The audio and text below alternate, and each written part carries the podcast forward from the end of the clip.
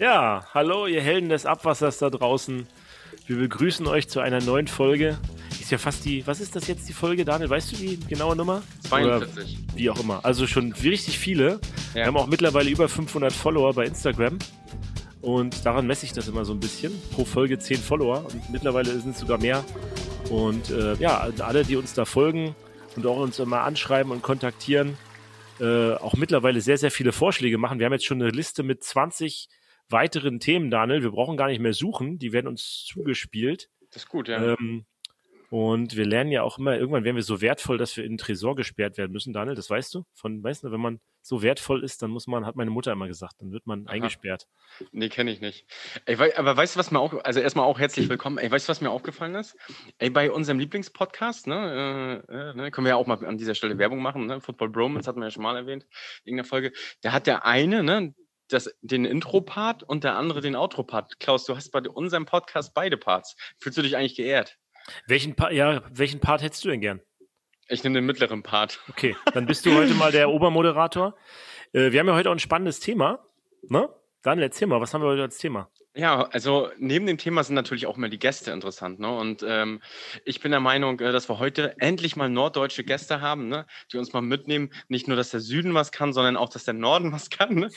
Ähm, wir haben es nur äh, selten gehabt ne? hier äh, bei uns im Abwassertalk, dass wir den Norden ordentlich repräsentieren. Also im Sinne von, äh, von der Anzahl her, nicht von der Qualität. Ähm, und äh, diesmal haben wir Gäste äh, aus Hamburg da haben es kurz vorher auch besprochen, leider ist Hamburg nicht mehr aufgestiegen in die erste Liga, aber darüber wollen wir heute nicht sprechen. Können wir gegen Rostock spielen, das ist doch super. Rostock gegen Hamburg nächstes Jahr, Bremen, Pauli ist glaube ich auch zweite Liga, was gibt es da noch alles? Alles da. Kiel, nicht aufgestiegen. der Norden übernimmt die zweite Liga und die erste Liga, die können in die Super League wechseln dann, die braucht ja keiner. Ja. Richtig, ganz genau. Und äh, das Thema ist heute äh, Großraumprofile und wie werden diese betrieben saniert und äh, wie ist die Schnittstelle zum Beispiel auch zu, zur Öffentlichkeitsarbeit. Und da haben wir auch dann äh, eine tolle Frau zu Gast. Ähm, ich würde einfach mal sagen, ähm, holen wir sie mit dazu, Klaus. Ja. Und ja, holen wir sie rein und stellen die Gäste gleich vor. Ja, Janne Rumpelt, fang du mal an. Wer bist du? Woher kommst du? Was machst du? Warum bist du da? Was äh, kannst du uns Tolles erzählen heute? Äh, ja, moin. Erstmal vielen Dank für die Einladung. Ähm, genau, ich bin Jan Rumpelt. Ich arbeite in der Konzernkommunikation bei Hamburg Wasser. Und ähm, ich weiß gerade gar nicht, ob das schon gesagt wurde, dass wir beide von Hamburg Wasser kommen, die Gäste, die jetzt heute da sind.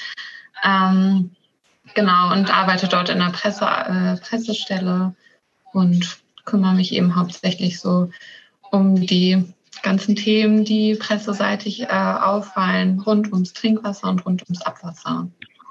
Ja, und den zweiten Gast haben wir auch noch. Äh, Enrico Brandt, stell dich mal vor, was machst du?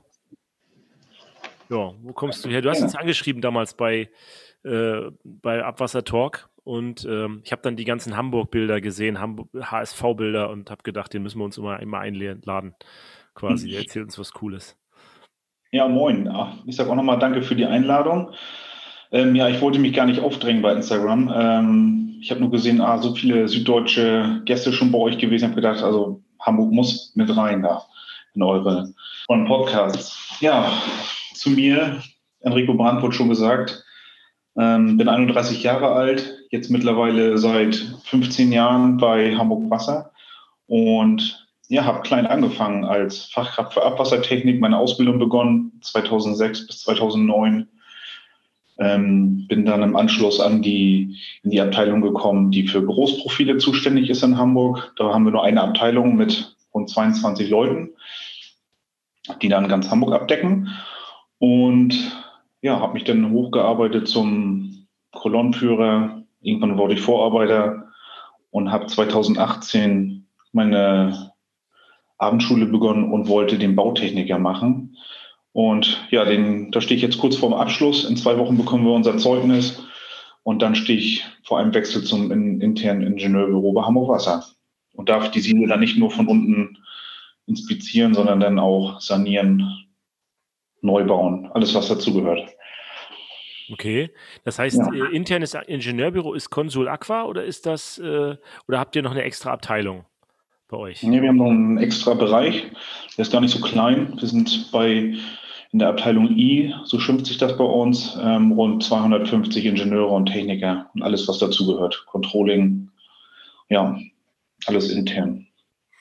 Ja, und wir wollen ja heute so ein bisschen mit euch beiden über Großprofile sprechen, Sanierung und äh, was vielleicht auch die Öffentlichkeitsarbeit bei dem Thema wichtig ist. Was ist denn ein Großprofil? Vielleicht kann man das mal als erste Frage stellen, weil da fragt sich der eine, vielleicht in Klein-Kleckersdorf sagt sich, ein Großprofil ist bei mir DN 400. Was ist denn bei euch in Hamburg ein Großprofil? Ähm, ja, wir sprechen in Hamburg von Großprofilen im Prinzip äh, von dem Moment an, in dem wir als Mensch in die Anlage rein können. Also sprich ab DN 1600 ähm, sprechen wir von begehbaren Großprofilen. Ja, und dann geht das hoch bei uns. Unser größtes Profil ähm, an den St. Pauli-Landungsbrücken ähm, hat dann einen Durchmesser von 4200 Millimetern. Ja, Großprofile, was sind Großprofile? Großprofile. Ist das, ist das eigentlich ein Mischwasser oder ist das nur ein reines äh, Schmutzwassersystem da, wenn bei den größten Großraumprofilen? Also ich kann mir eigentlich nur vorstellen, dass es ein Mischwassersystem ist. Vielleicht kannst du ja. das sagen. Ähm, das unterscheidet sich in dem Moment von unseren, also große Profile unterscheiden sich in Hamburg ja von den Sammleranlagen, die Stammsiele und die Transportsiele. Und ähm, die, die Stammsiele, das sind unsere historisch gewachsenen Siele mit, mit Anfangsbaujahren von 1840, 1842, glaube ich, um genau zu sein. Und die laufen wirklich unter Mischsystem. Und unsere Sammler- und Transportsiele, wo im Prinzip auch ähm, Überläufe stattfinden vom Stammsiel ins, in den Sammler. Die laufen unter reines Schmutzwassersystem. Da durch Starkregenfälle, diese großen Schmutzlasten, die dann im Prinzip immer auftreten bei Starkregenereignissen. Und äh, bevor diese Überläufe in, in die öffentlichen Gewässer ja, erfolgen, ähm, läuft das Wasser halt in die tiefere Ebene in die Sammler. Und deshalb heißt das auch Schmutzwassersystem ab in dem Moment, weil das Wasser auch hoch belastet ist, wie sich ja jeder denken kann. Ja, wie gesagt, also die Stammsielebene ist die obere Ebene in unserem Netz, um das vielleicht noch ein bisschen zu verbildlichen. Und die Sammler- und Transportzielebene ist die tiefere Ebene. Die liegt auch immer unter der Stammsielhöhe. Und da sprechen wir dann auch schnell von 30 Metern Tiefe. Jetzt mal eine Frage an euch. Warum heißt das bei in Hamburg eigentlich Siel und überall anders Abwasserkanal? Ja, das Wort Siel, das rührt aus der Geschichte her, heraus, dass wir, bevor wir hier öffentliche Kanalisationsanlage hatten und Rohre unter der Erde, ähm, ja, haben wir den ganzen Unrat, das Abwasser wurde ja auf die Straße geschüttet in, in Eimern und diese offenen Gräben so wie man es noch aus Nord- oder Ostfriesland kennt oder von den Küsten. Ja, diese kleinen Gräben, die nannte man Siele. Und die mündeten dann irgendwo in einen Fluss oder ein nahegelegenes Gewässer. Und das nannte man dann früher Abwasserentsorgung. Und diesen Begriff haben wir bis heute übernommen, worauf wir auch ganz stolz sind. Das heißt, ihr habt unter dem alten historischen Kanalnetz nochmal Neues äh, per Vortrieb gebuddelt. Äh, wie kann man sich das vorstellen? Also früher die Stammsiele ging direkt in die Elbe. Bei euch ist ja der Fluss die Elbe, ne? Direkt in die Elbe. Und dann hat man parallel zur Elbe zur Abfangkanäle gebaut, tief in der Erde, wo das Wasser dann reingeht und dann, oder wie kann man sich das vorstellen? Ich, kann man das so sagen oder? Hm. Ja, da bist du schon auf dem richtigen Wege. Ähm, das Ziel war auf jeden Fall, wie du schon gesagt hast, die Elbe oder alle öffentlichen Gewässer zu entlasten von diesen Schmutzwasserüberläufen. Es hat dann angefangen damit, dass man das Klärwerk baute, damit man natürlich nicht mehr die Einleitung in die Elbe hat. Und wir haben auch nur ein Klärwerk in Hamburg, was als Verbund arbeitet, das äh, Klärwerk Köbrand, Hüft und Dradenau. Die sind hintereinander geschaltet. Und ähm, dann hat man, ist man weiter dazu übergegangen, 1970, ab 1970 ähm, die Sammler- und Transportsiele zu bauen. Diese sorgten dann schlussendlich noch weiter dafür, dass die öffentlichen Gewässer entlastet werden, so wie die Alster, die man kennt, sollte ja jeder kennen, mhm. auch nicht aus Hamburg kommt, ähm, die Osterweg und viele andere Kanäle in Hamburg wurden durch die Sammleranlagen dann entlastet. Die wurden nicht immer parallel zu den Stammsielen gebaut, aber es gibt überall Schnittstellen damit das Wasser aus den Stammsielen, aus der oberen Ebene nicht mehr in die öffentlichen Gewässer läuft, sondern einfach durch Überlaufbauwerke in die tiefer liegende Ebene an bestimmten neuralischen Punkten ähm, in den Sammler runterfällt. Und dann zielgerichtet zum Klärwerk läuft. Okay, und die, die obere Ebene muss doch auch zum, zum Klärwerk, oder nicht? Oder? Genau, die hat auch bei Trockenwetter einen ganz normalen Abfluss zum Klärwerk. Okay. Unser Klärwerk hat zwei Zuläufe, einen nördlichen Zulauf an der St. Pauli-Hafenstraße und einen südlichen Zulauf, der ist auch äh, wesentlich größer von der Wilhelmsburger Seite aus. Ähm, ja, hat zwei Zuläufe und die Sammleranlagen kann man vielleicht noch sagen, diese tiefere Ebene, die hat auch gar keine Überläufe in öffentliche Gewässer. Mhm. Praktisch schaffen wir ein, ein mächtiges Volumen unter den alten Sielen, um das Wasser von den Gewässern fernzuhalten. Okay, und was passiert, wenn da jetzt doch ein Jahrhundert Regen kommt, dann staut das hoch in die Stammsiele dann quasi und dann läuft es doch wieder über oder wie muss man sich das vorstellen? Genau, richtig. Also ein Worst-Case-Szenario, was zum Glück sehr selten vorkommt, ähm, staut sich das natürlich bis in die obere Ebene hinaus ein. Und wenn dann auch alle ähm, Speicherbecken voll sind im Gesamt, die über ganz Hamburg verteilt sind, dann kann es zu Überläufen auch in Gewässer kommen, als Notüberläufe im Prinzip. Hm, dann habe ich jetzt eine Frage an Janne. Ne? Du bist ja für Öffentlichkeitsarbeit zuständig. Wie viele Hamburger glaubst du wissen, dass das in Hamburg so läuft? ähm, ja, das ist eine gute Frage. Ich glaube tatsächlich, dass das ja ein relativ komplexes Thema ist. Man muss erstmal sozusagen begreifen, dass in Hamburg in der Innenstadt eben das Regenwasser und das Abwasser aus dem Haus zusammengesammelt wird, um sozusagen ja auch dieses Prinzip der Notüberläufe zu verstehen. Aber letztendlich ist es ja ein ganz wichtiger, ähm, wichtiger Schritt, um auch die Straßen vor Überflutungen zu schützen, wenn es jetzt zu großen, äh, großen Regenereignissen kommt. Und das ist dann ja auch Teil meiner Auf- oder meiner Arbeit letztendlich, ähm, ja, das auch bekannt zu machen, was Hamburg Wasser da macht, um, um eben die Gewässer zu schützen und auch zur Gewässerqualität ähm, ja, beizutragen. Und ein, ein großer Schritt war ja dann auch, dass ähm, man den Triathlon in der Alster wieder veranstalten konnte. Das, den veranstaltet Hamburg Wasser als Sponsor ja mit und das ist natürlich so ein bisschen so unser Aushängeschild. Ne? Man kann in der Alster wieder schwimmen, äh, auch durch unsere Arbeit mit.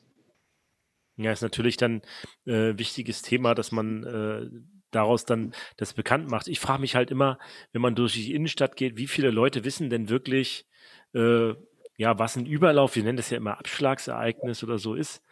Und äh, wird das oft gefragt? So, ich meine, kommt das bei dir an, dass man dann zum Beispiel sagt, guck mal, hier ist ein, da bei Regenwetter kam da Wasser und äh, schwimmen da auch manchmal Fische mit dem Bauch nach oben oder irgendwas? Hat man das öfter zu tun als Öffentlichkeitsverantwortliche oder? Mm, also so oft kommt es ja zum Glück nicht vor, dass wir Überläufe in die Gewässer haben. Deswegen könnte ich jetzt nicht sagen, dass wir jede Woche dazu Anfragen haben, aber es kann natürlich durchaus mal vorkommen. Und es ist ja dann auch ein berechtigtes Interesse einfach der, ähm, der, der Hamburgerinnen und Hamburger, ähm, das zu erfahren, wie das sozusagen, wie ihre Abwasserentsorgung funktioniert.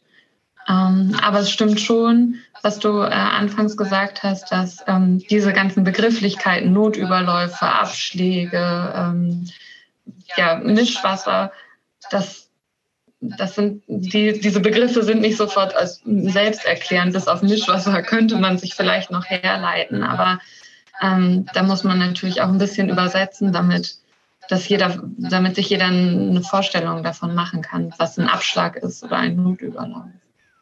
Kanntest also, du, als du aus dem Studium gekommen bist, diese Begriffe und wie hast du dich eingearbeitet? Was hast du vielleicht äh, studiert oder gelernt oder so? Ne? Das ist vielleicht auch nochmal, um die Zuhörer mitzunehmen und was nachher auch in, in, dir Interesse geweckt hat, dich für dieses Thema zu begeistern.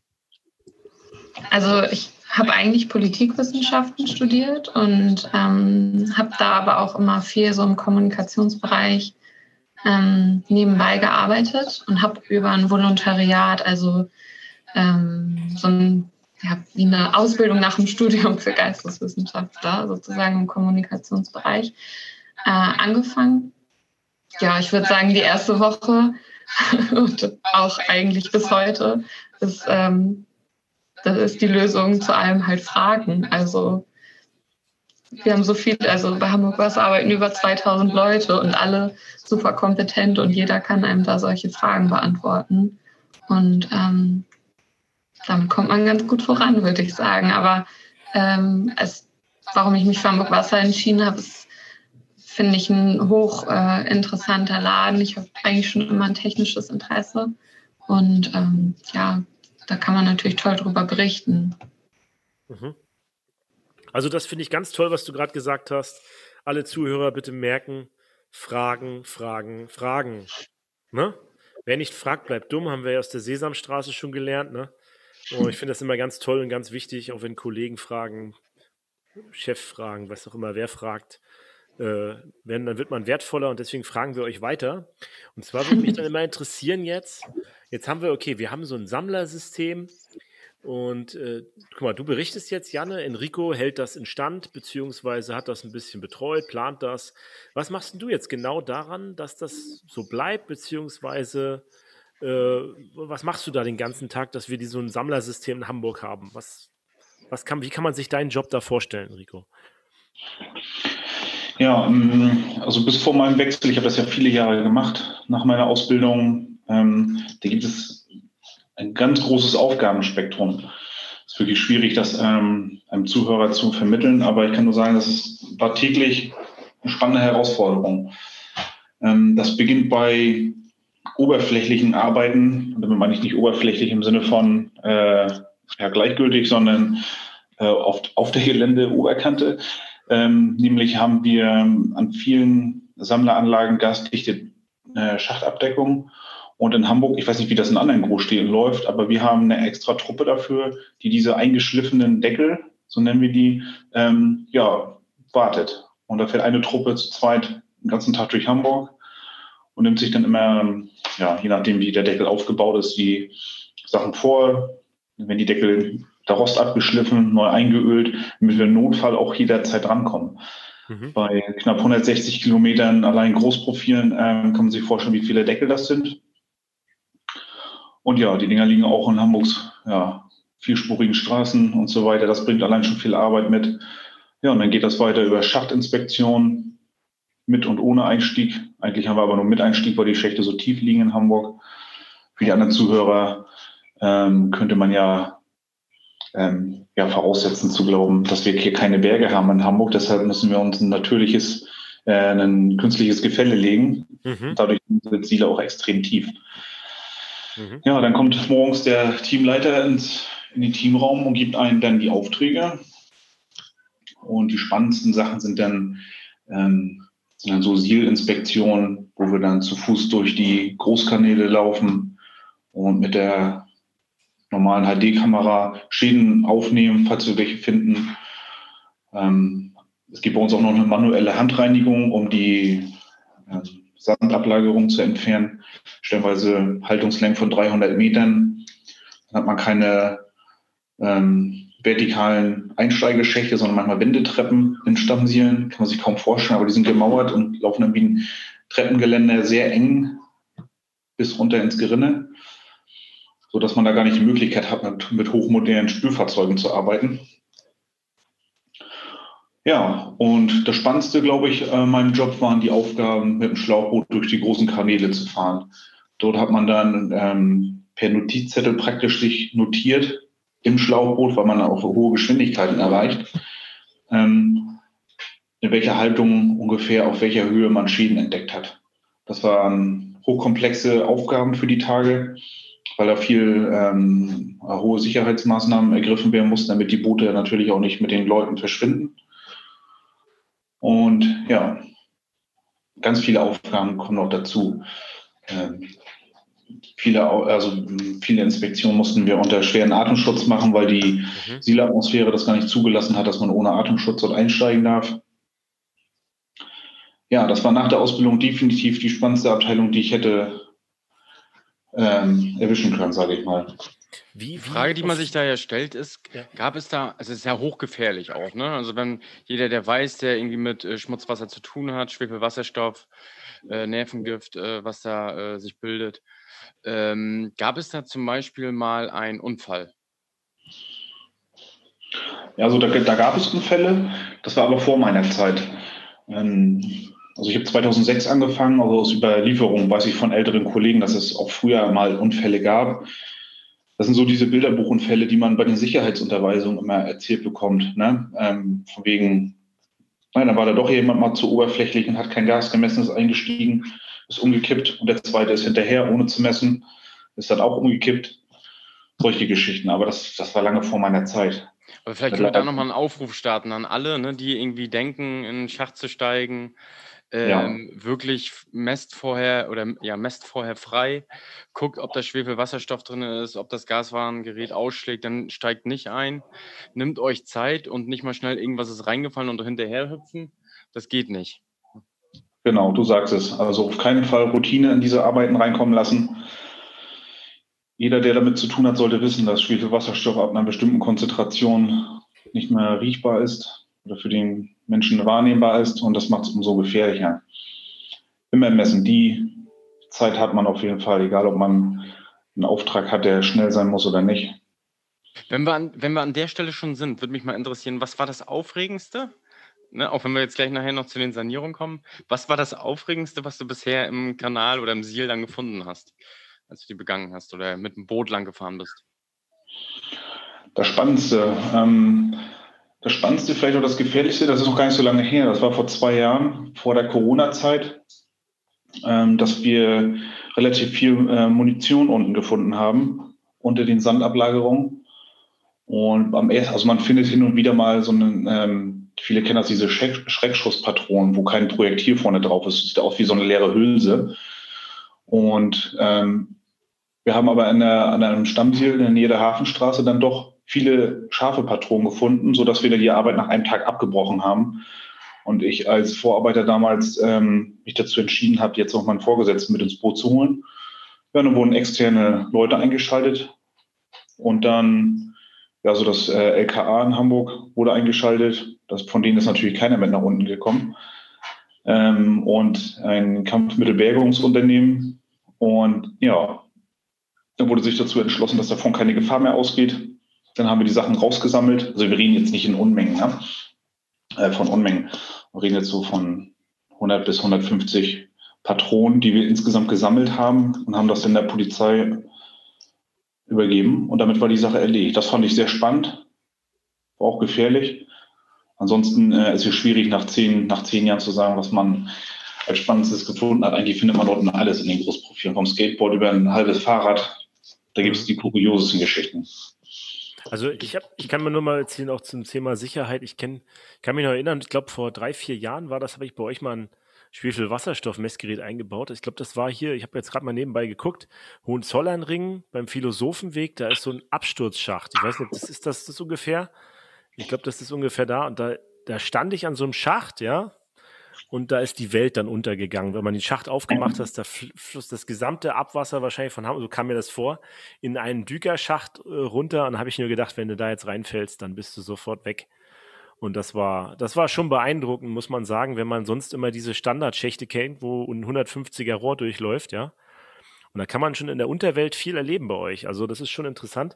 Ich hatte vorhin noch mal kurz gefragt, ihr hattet ja auch in der, im NDA, das ist vielleicht so auch die, die Schnittstelle zwischen äh, Großraumbetrieb und dann wieder Öffentlichkeitsarbeit, diesen Herrn äh, Hoch, ne? Achim, nee, wie heißt das? Achim Hoch haben wir vorhin gesagt, ne?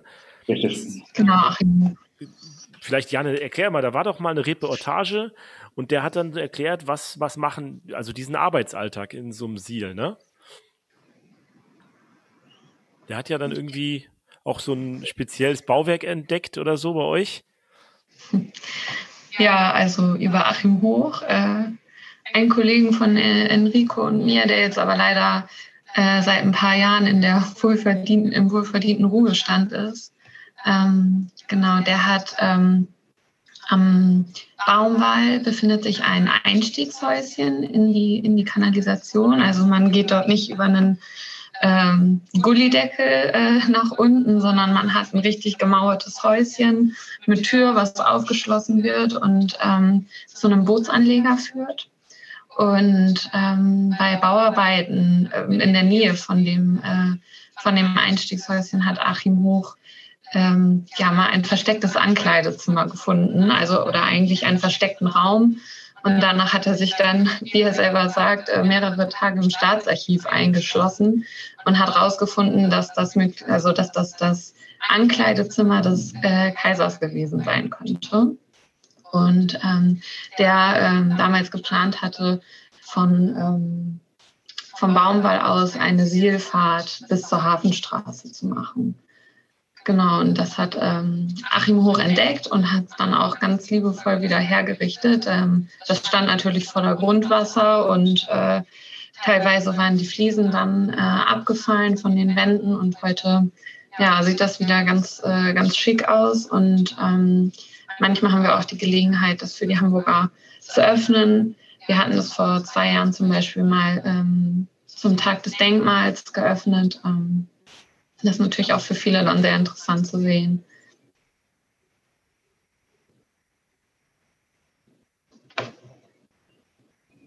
Ja. Bin ich noch da? War ich weg? Ähm, nee, äh, es war keiner weg. Äh, mich würde mal interessieren, ob man diese Geschichten, die sich im Kanal abspielen an Janne, ob man die explizit dann auch mehr vermarktet, dass man sagt, oh, jetzt haben wir da was, jetzt möchten wir das unbedingt, weiß nicht, über Social Media verbreiten.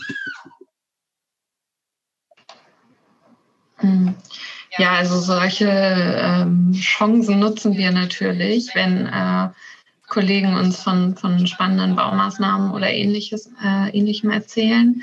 Ich weiß nicht, ob ich es jetzt vermarkten nennen würde, aber anhand solcher Baumaßnahmen, vor allen Dingen auch in Großprofilen, weil man es da eben besonders anschaulich erklären kann, können wir halt auch wichtige, für uns wichtige Botschaften senden. Zum Beispiel, ähm, was man in der Toilette entsorgen kann und was nicht. Ähm, wenn, wenn man anschaulich zeigen kann, wie sich sozusagen das äh, Fett an den, Wänden, äh, an den Wänden ansammelt oder wie ähm, ja, also Binden, Tampons oder ähnliches oder Feuchttücher die Pumpen verstopfen und das mit einem Bild hinterlegen kann, dann kann man, ähm, glaube ich, den Hamburgern und Hamburgern und natürlich allen in Deutschland, weil das ist ja nicht nur in Hamburg so, dass man äh, solche Sachen nicht über die Toilette entsorgen kann, er sollte, ähm, ein bisschen mehr verdeutlichen, was das eigentlich für uns bedeutet, wenn eben man die Feuchttücher in die Toilette schmeißt, nämlich dass die Pumpen verstopfen und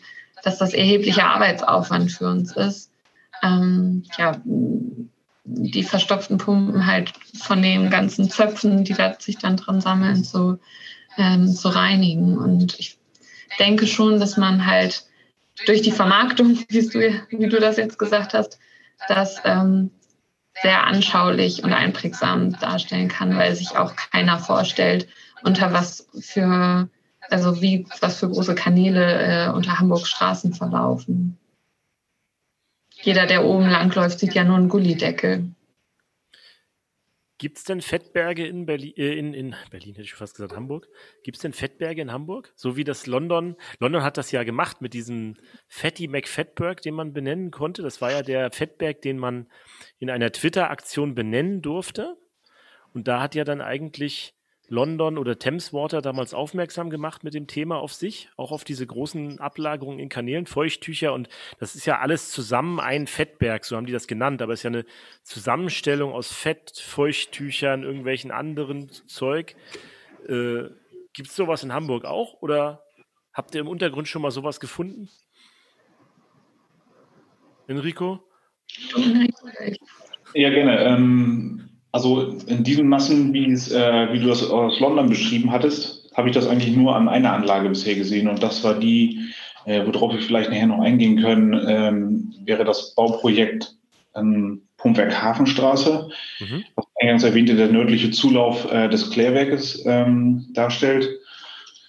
Ja, und vor den Sanierungsmaßnahmen, nenne ich es mal, wir haben jetzt im Prinzip nur die Vorflut für die Hauptsanierung ähm, vorbereitet ähm, ja, musste die komplette Anlage gereinigt werden. Und an, der, an dieser Anlage münden drei große Stammsiele. Und ähm, die laufen an einem Zulauf, also einem Zusammenführungsbauwerk zusammen.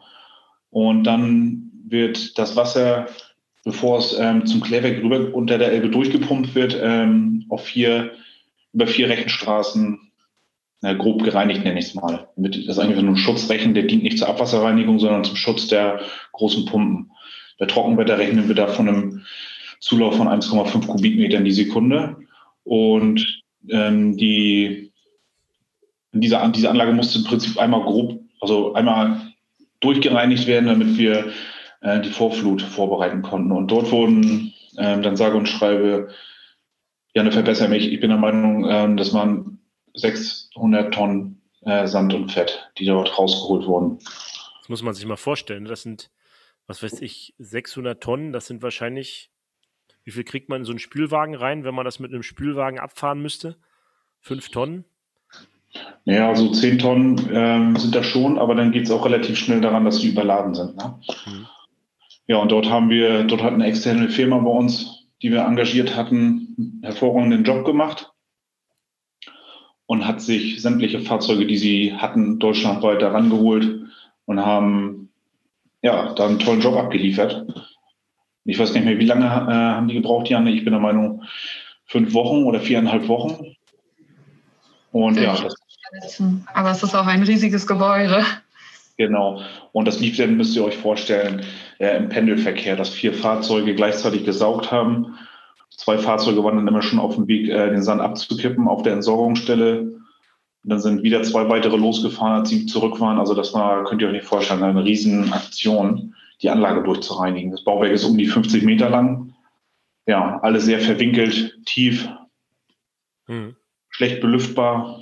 Und ja, das war. Dann wundert man sich oft, dass es dann überhaupt noch läuft. Jetzt habt ihr ja schon Sanierung angesprochen. Gehe mal davon aus, also wir haben ja vorhin auch in dem Kaisersaal dort Ankleidezimmer gehört, da fallen die Plättchen ab. Das ist ja vielleicht noch die kleinste äh, Schadensgeschichte.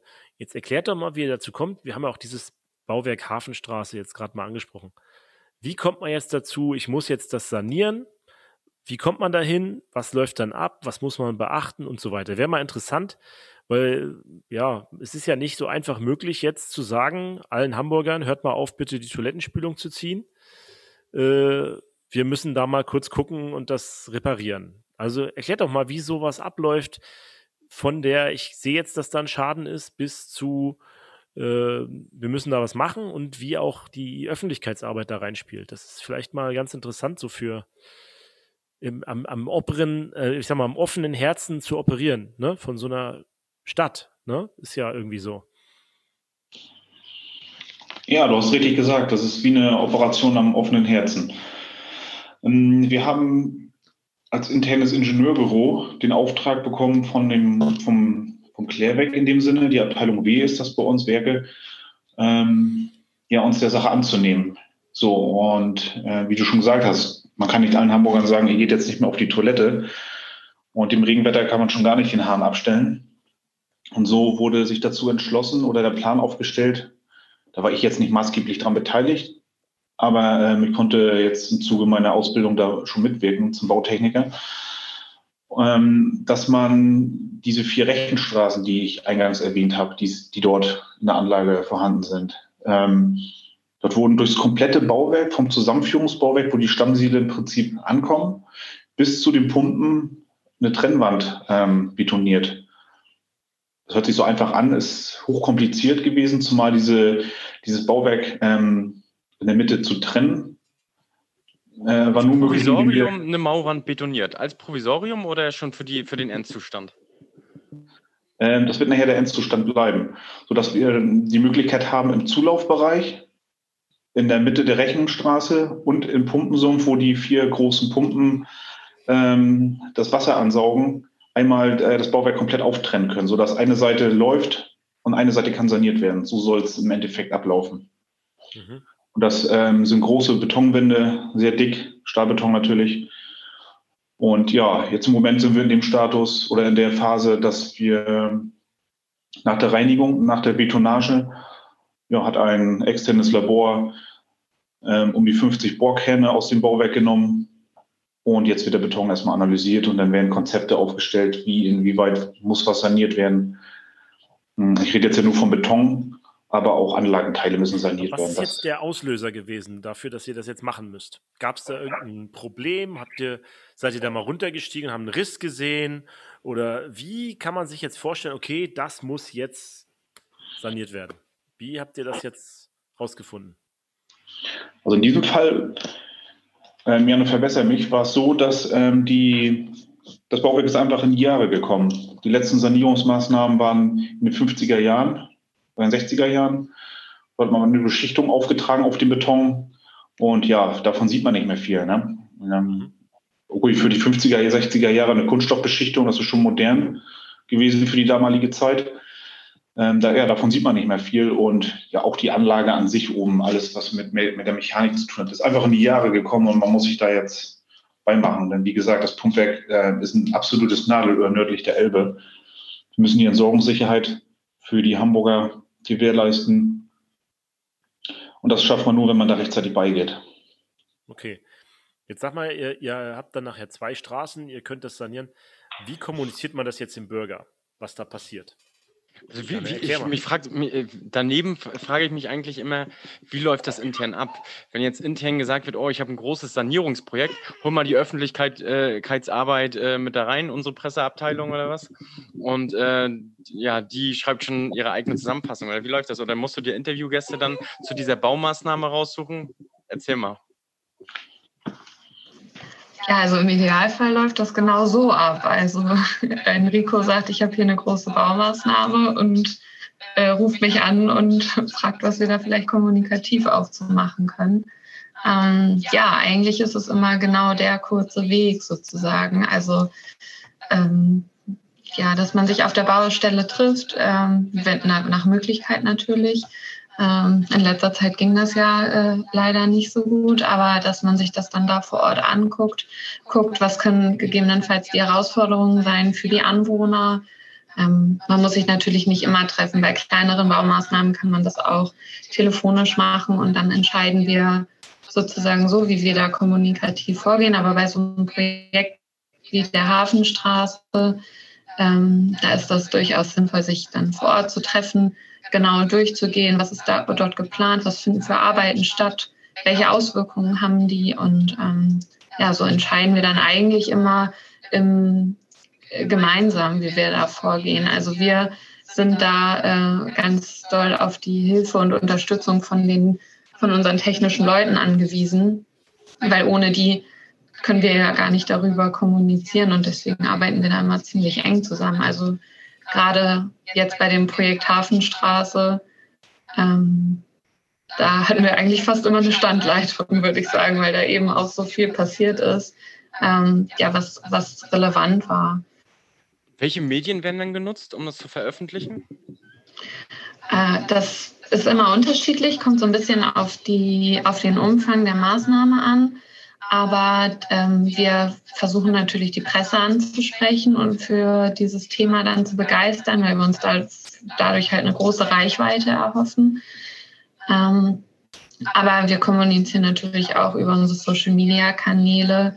Ähm, aber auch ganz klassisch äh, werfen wir ähm, Baustelleninfos in die Briefkästen ähm, weil wir ja natürlich alle erreichen wollen. Also nicht nur diejenigen, die einen Instagram-Account oder einen Facebook-Account haben, sondern eben jeden, der da wohnt. Ähm, genau, und für die Hafenstraße, da war die große Herausforderung eigentlich, dass es während der jetzt abgeschlossenen Reinigungsarbeiten ähm, mussten wir das Abwasser zurückstauen, damit die Abwasserentsorgung natürlich weiterhin ähm, sichergestellt ist. Das Abwasser hat dann sozusagen eine Umleitung durch die Stadt genommen und wurde dann über einen anderen Weg zum Klärwerk gebracht. Und ähm, da hatten wir die Herausforderung, dass man mit Geruchsbelästigungen dadurch äh, rechnen musste in bestimmten Stadtteilen. Und da haben wir dann natürlich auch alle, die, ähm, die davon theoretisch hätten betroffen sein können, eben ganz direkt angesprochen ähm, und sozusagen ja, erzählt, was wir da machen, ähm, warum es manchmal sein muss, dass es ein bisschen stinkt. Ähm, genau. Und haben die Bürger das einfach akzeptiert, oder?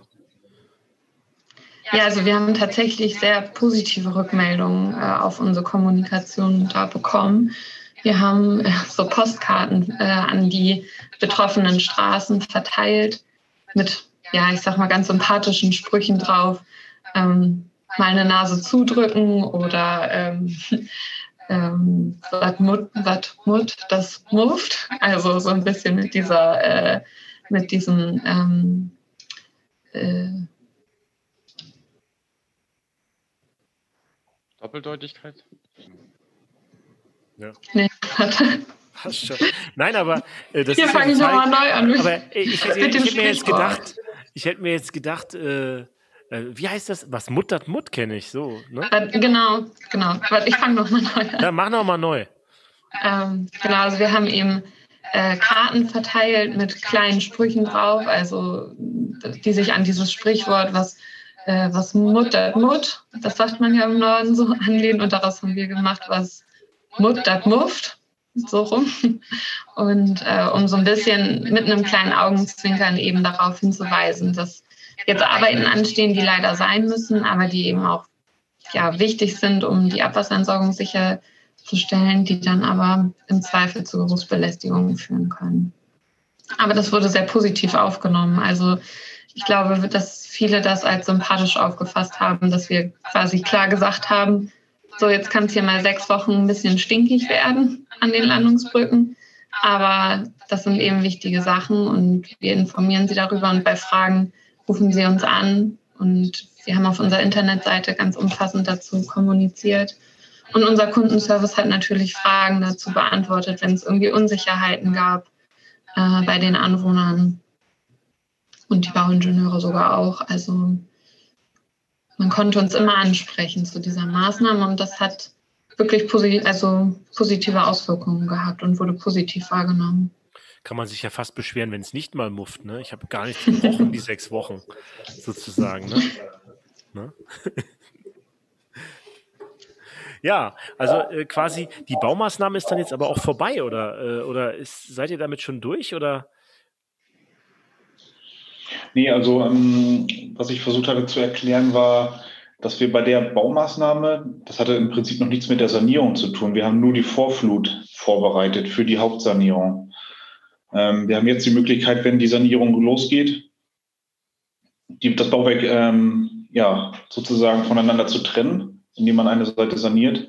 Eine Seite kann weiter in Betrieb bleiben. Ja, und wann der, wann der, wann der Sanierung startet, das kann ich dir gar nicht sagen. Aber die Hauptsanierung, die wird ähm, sicherlich ein, zwei Jahre, vielleicht auch mehr in Anspruch nehmen. Eher mehr.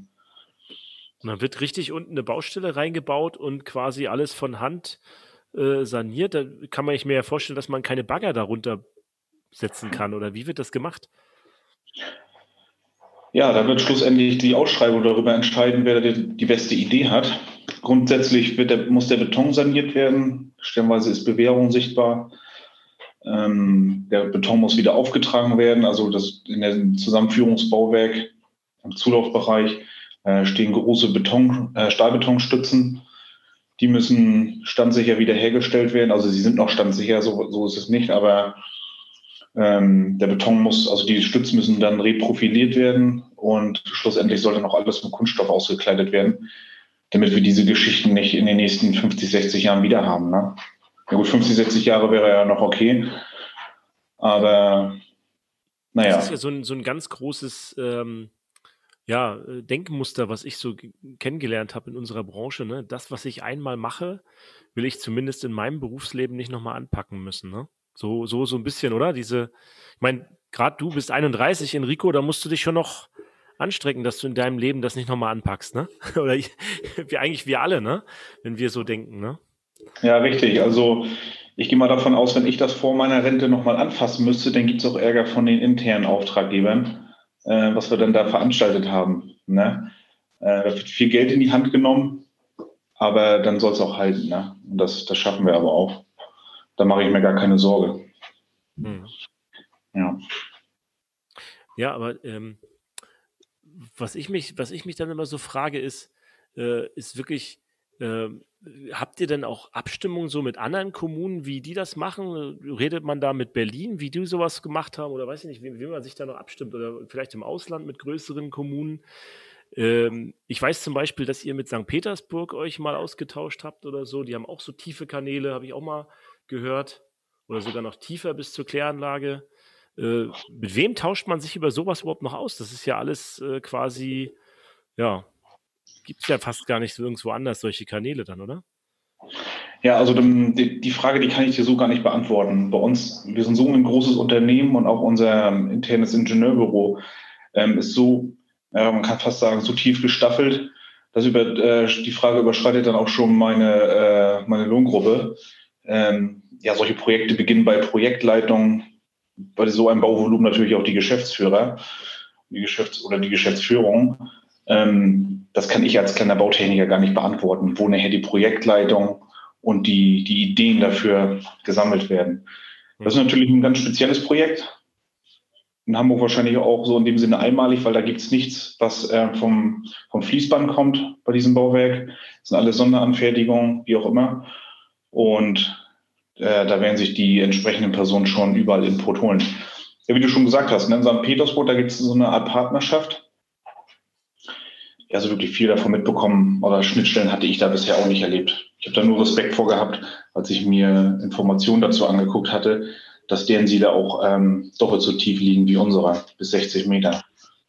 Und dass deren Kläranlage auch bei minus 40 Grad laufen muss. Ja, ich saß mal in St. Petersburg im, im, beim technischen Leiter am Tisch. Ich meine Kreuzfahrt mit der AIDA an der Ostsee gemacht. Dann habe ich die, habe ich äh, Tallinn, St. Petersburg und Helsinki besucht, die Stadt. Und die haben dann euren Chef gekannt. Ähm, Ach was? Also ja. den Herrn Bau, mit B, wie hieß er denn? Herr Beckereit. Beckereit, genau. Und den kannten die irgendwie und hatten dann erzählt von ihren tiefen Kanälen, dass das ähnlich wie in Hamburg ist und so weiter. Also alles auf Englisch, Russisch mit Händen und Füßen so ein bisschen. Und da war dann schon irgendwie der Kontakt da. Von da habe ich gesagt, oh, da ist ja doch internationale Abstimmung da. Ich weiß ja nicht, wo man sich in der, in der Öffentlichkeitsarbeit so den, äh, an wem orientiert man sich? Als Hamburg Wasser? Wo holt man seinen Input her dann?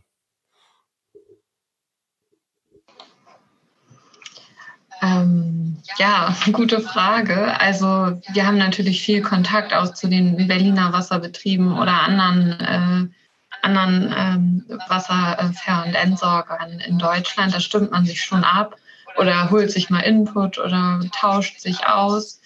Ähm, zu den Themen, die bei denen auf der Agenda stehen, was steht bei uns auf der Agenda. Aber natürlich ist es für jede Stadt auch unterschiedlich.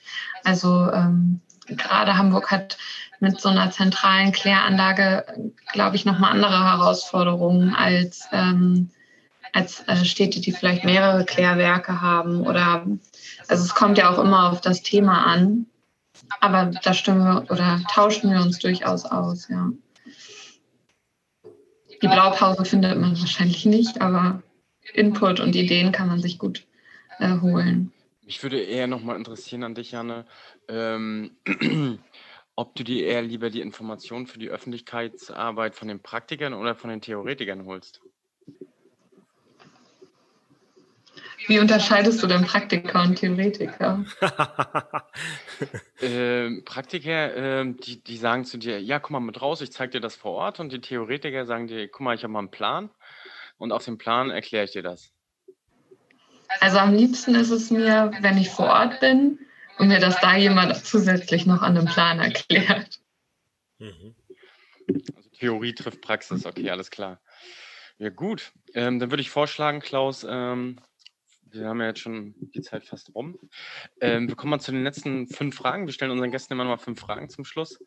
Ähm, haben ein bisschen was vorbereitet.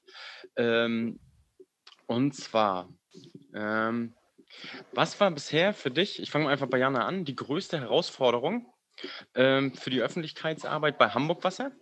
Und welcher Betreiber ist euer Vorbild vielleicht? Hm, ähm,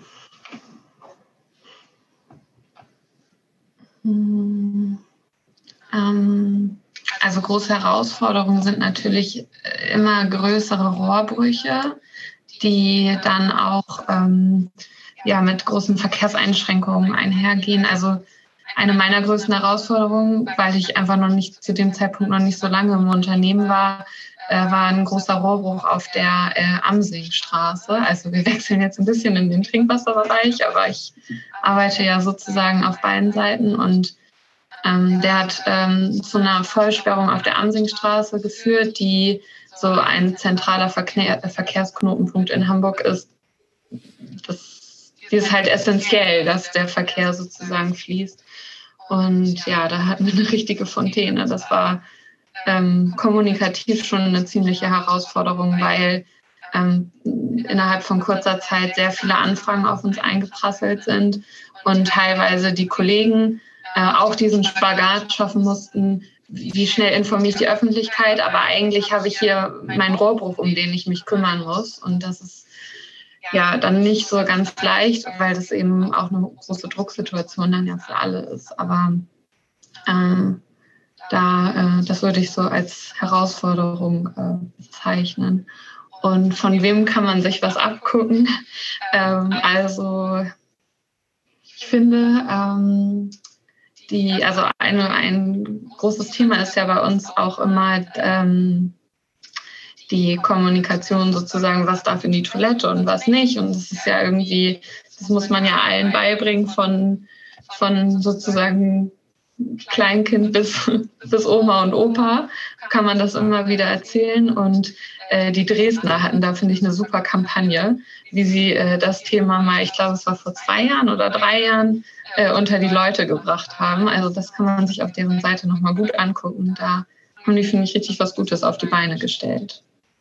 Ja, sind die so als, als Kackehaufen verkleidet durch die Straßen gelaufen, haben jede Menge ähm, äh, Sprüche auch äh, sich ausgedacht zum Thema Abwasser, haben sie richtig so Workshops gemacht und haben da auch äh, Studenten auszubilden und so weiter mit eingebunden und das war, ja, ich habe das in meiner Masterarbeit auch ein bisschen verwendet, das stimmt. Also so die Kommunikation war ganz gut, ja.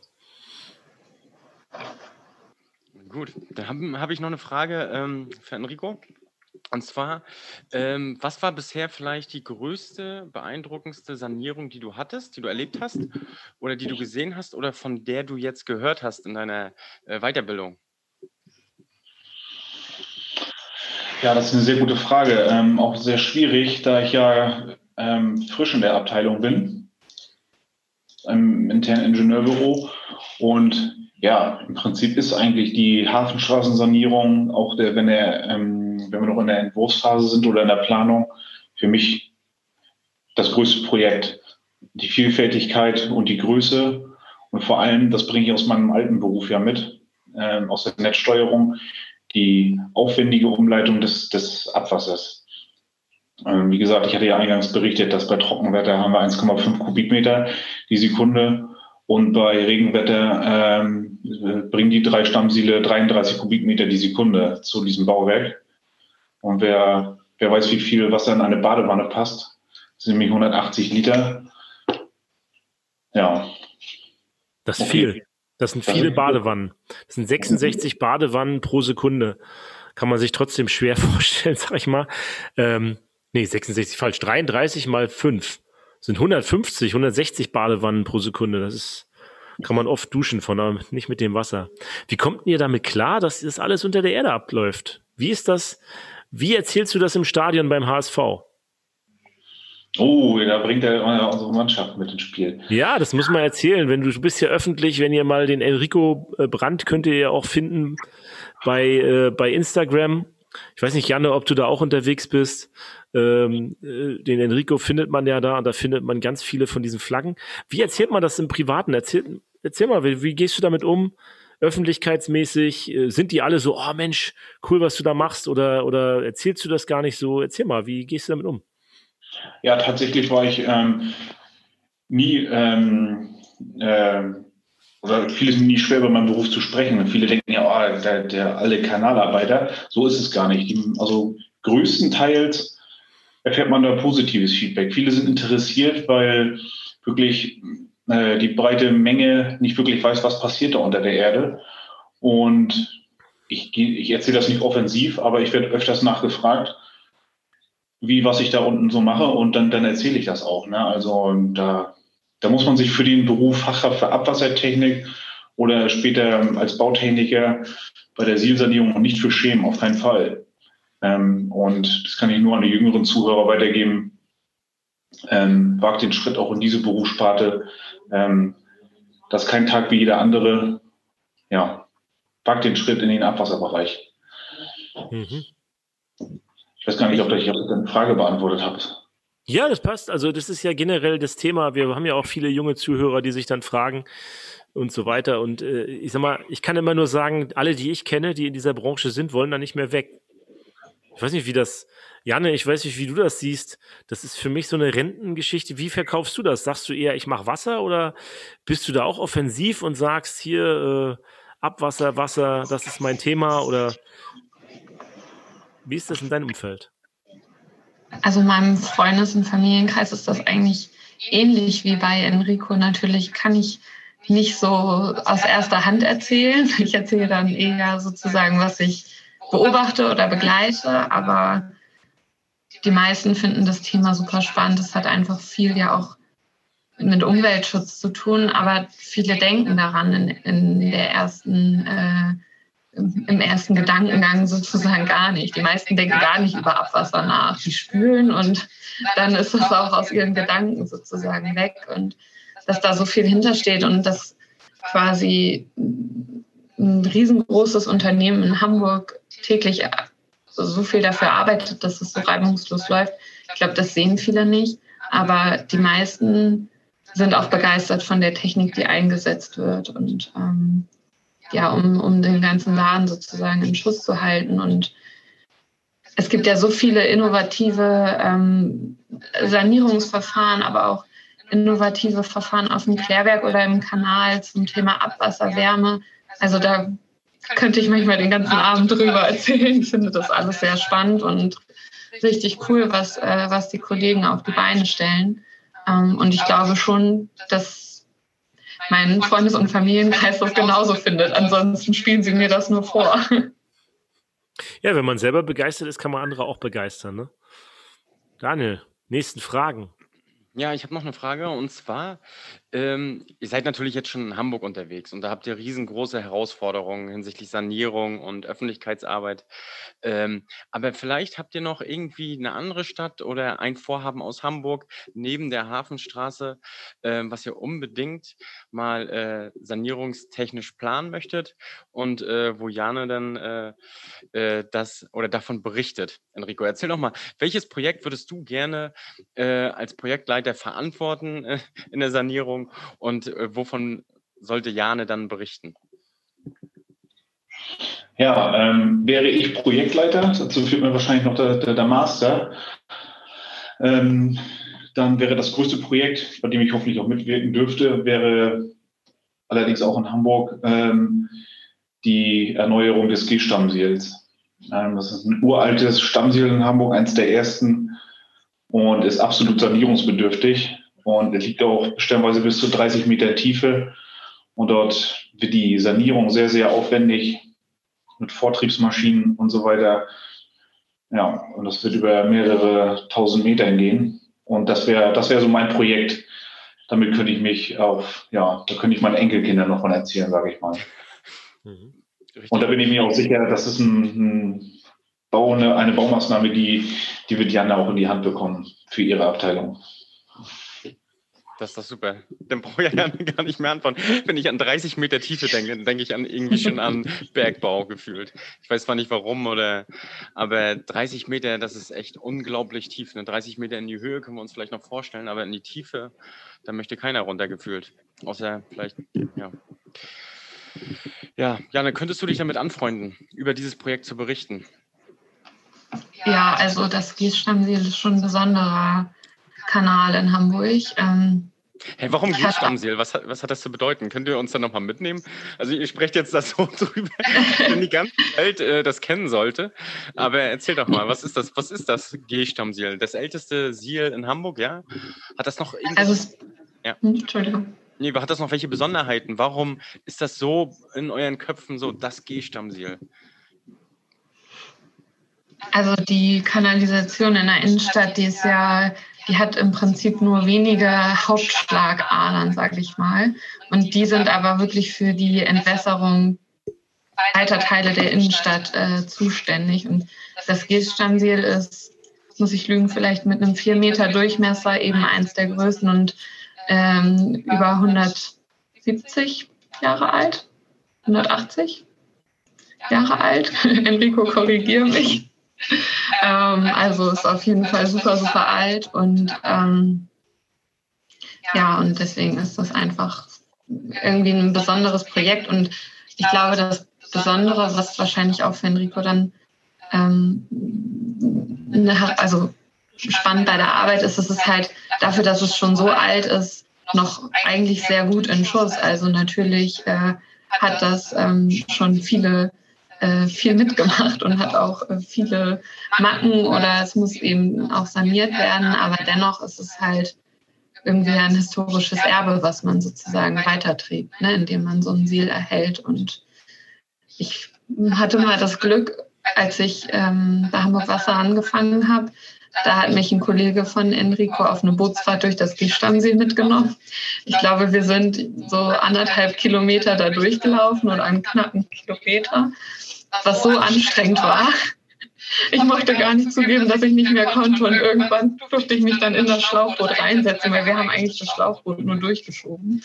Ähm, ja, da war ich ziemlich dankbar, aber deswegen habe ich auch ganz gute Erinnerungen an das Gießstammsee und das wäre eine schöne kommunikative Maßnahme.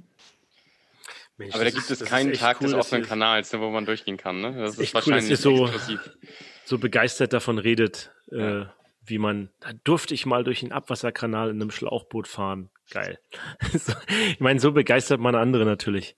Daniel, mach mal die restlichen Fragen noch und dann müssen wir noch abschließende Worte finden. Ja, ähm, das sind äh, zwei Fragen, die stellen wir jedem Gästen, weil ähm, vielleicht haben wir mal es vor, so eine Art ähm, Zusammenkunft, Diskussionsforum zu bilden, wo wir beide Parteien einladen. Und zwar sind das entweder oder Fragen. Dezentrale oder zentrale Entwässerung?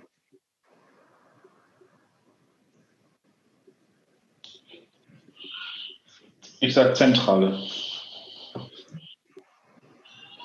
Also für, für die Stadt Hamburg natürlich. In Hamburg ist wahrscheinlich keine Alternative zu finden, ne, sag ich mal. Äh, ja. Eine Alternative haben wir in Jenfeld. Hm. Ja, genau. Janne, du kannst doch gerne jetzt auch mal äh, äh dezentral sagen. Dann sage ich dezentral. Alles klar, dann haben wir schon mal Gegenpartei. ähm, bisher bist du alleine, nein. ähm, und dann noch äh, die andere Frage: private oder öffentliche Abwasserentsorgung oder Kanalnetzbetrieb? Öffentliche.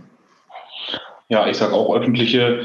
Ähm, stellt eine Gebührenstabilität her für die, für die Einwohner der jeweiligen Kommune in meinen Augen. Und ähm, ja, aus meiner Erfahrung raus ist auch der hohe Sicherheitsstandard für die Mitarbeiter in öffentlichen Unternehmen vielleicht etwas gesicherter. Das ist nochmal ein neuer Aspekt, den auch noch niemand gesagt hat in unserer Runde. Super Aspekt, wollte ich gerade sagen. Das ist, ja. Eigentlich müsste man den immer als Joker bringen. Ne? ähm, jetzt haben wir einen Joker verraten äh, in der Thematik, äh, wenn es dann zum Diskussionsforum äh, kommen sollte. Alles klar. Ja gut, ja, da sind wir soweit durch. Ähm, Klaus, beziehungsweise erstmal an die Gäste. Habt ihr noch äh, letzte abschließende Worte an die Zuhörer? Am besten fangen wir an bei der Frau, bei Jana. Äh, keine abschließenden Worte, einfach vielen Dank, dass wir hier ein bisschen von unserer Arbeit berichten äh, konnten. Ich hoffe, das war für alle Zuhörerinnen und Zuhörer auch interessant und ja, wenn Sie das nächste Mal an den Landungsbrücken stehen, dann wissen Sie jetzt vielleicht ein bisschen mehr, was unter Ihren Füßen ist. Janne, du musst jetzt noch sagen, wo muss man euch followen? Äh, wo kriegt man alle Infos her von Hamburg Wasser? Wie kann man am äh, Triathlon teilnehmen? Das würde mich sehr interessieren. Äh, wenn der hoffentlich mal wieder, wann findet der das nächste Mal statt? Wo kriege ich eine Karte her, dass ich teilnehmen kann? Und was ist die Zeit zu schlagen?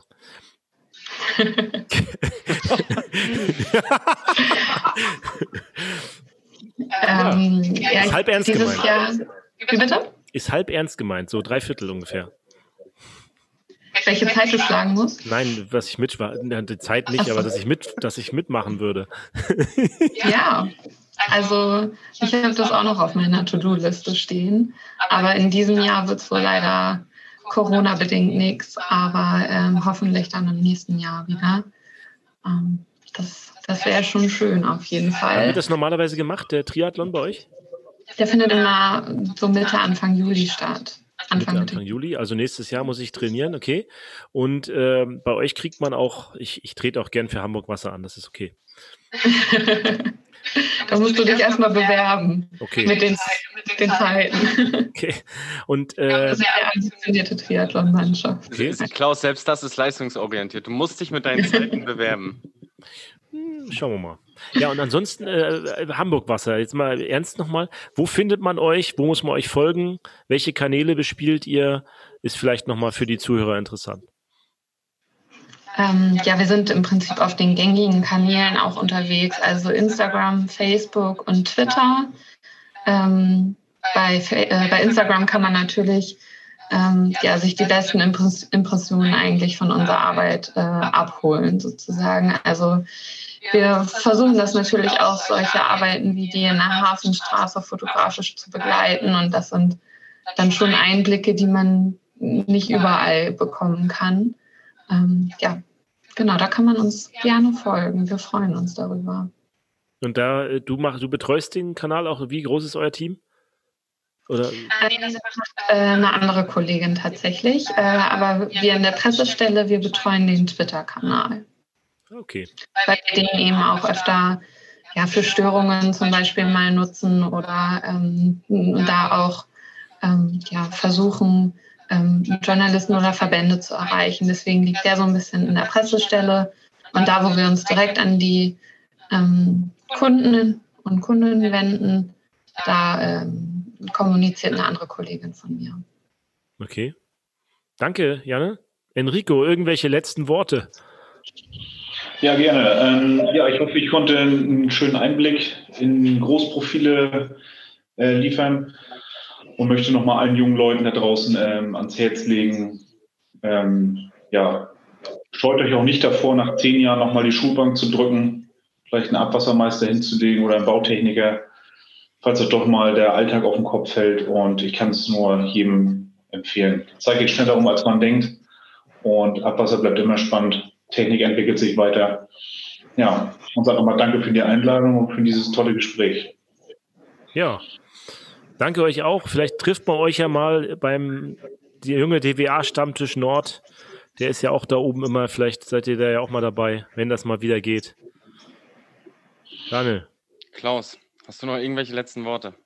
Ja, eigentlich nur Pantarei. Das Wasser fließt immer bergab. Ciao. Bis dahin, Leute. Ciao. Ja, Ciao. Leute. Mach mal Stopp.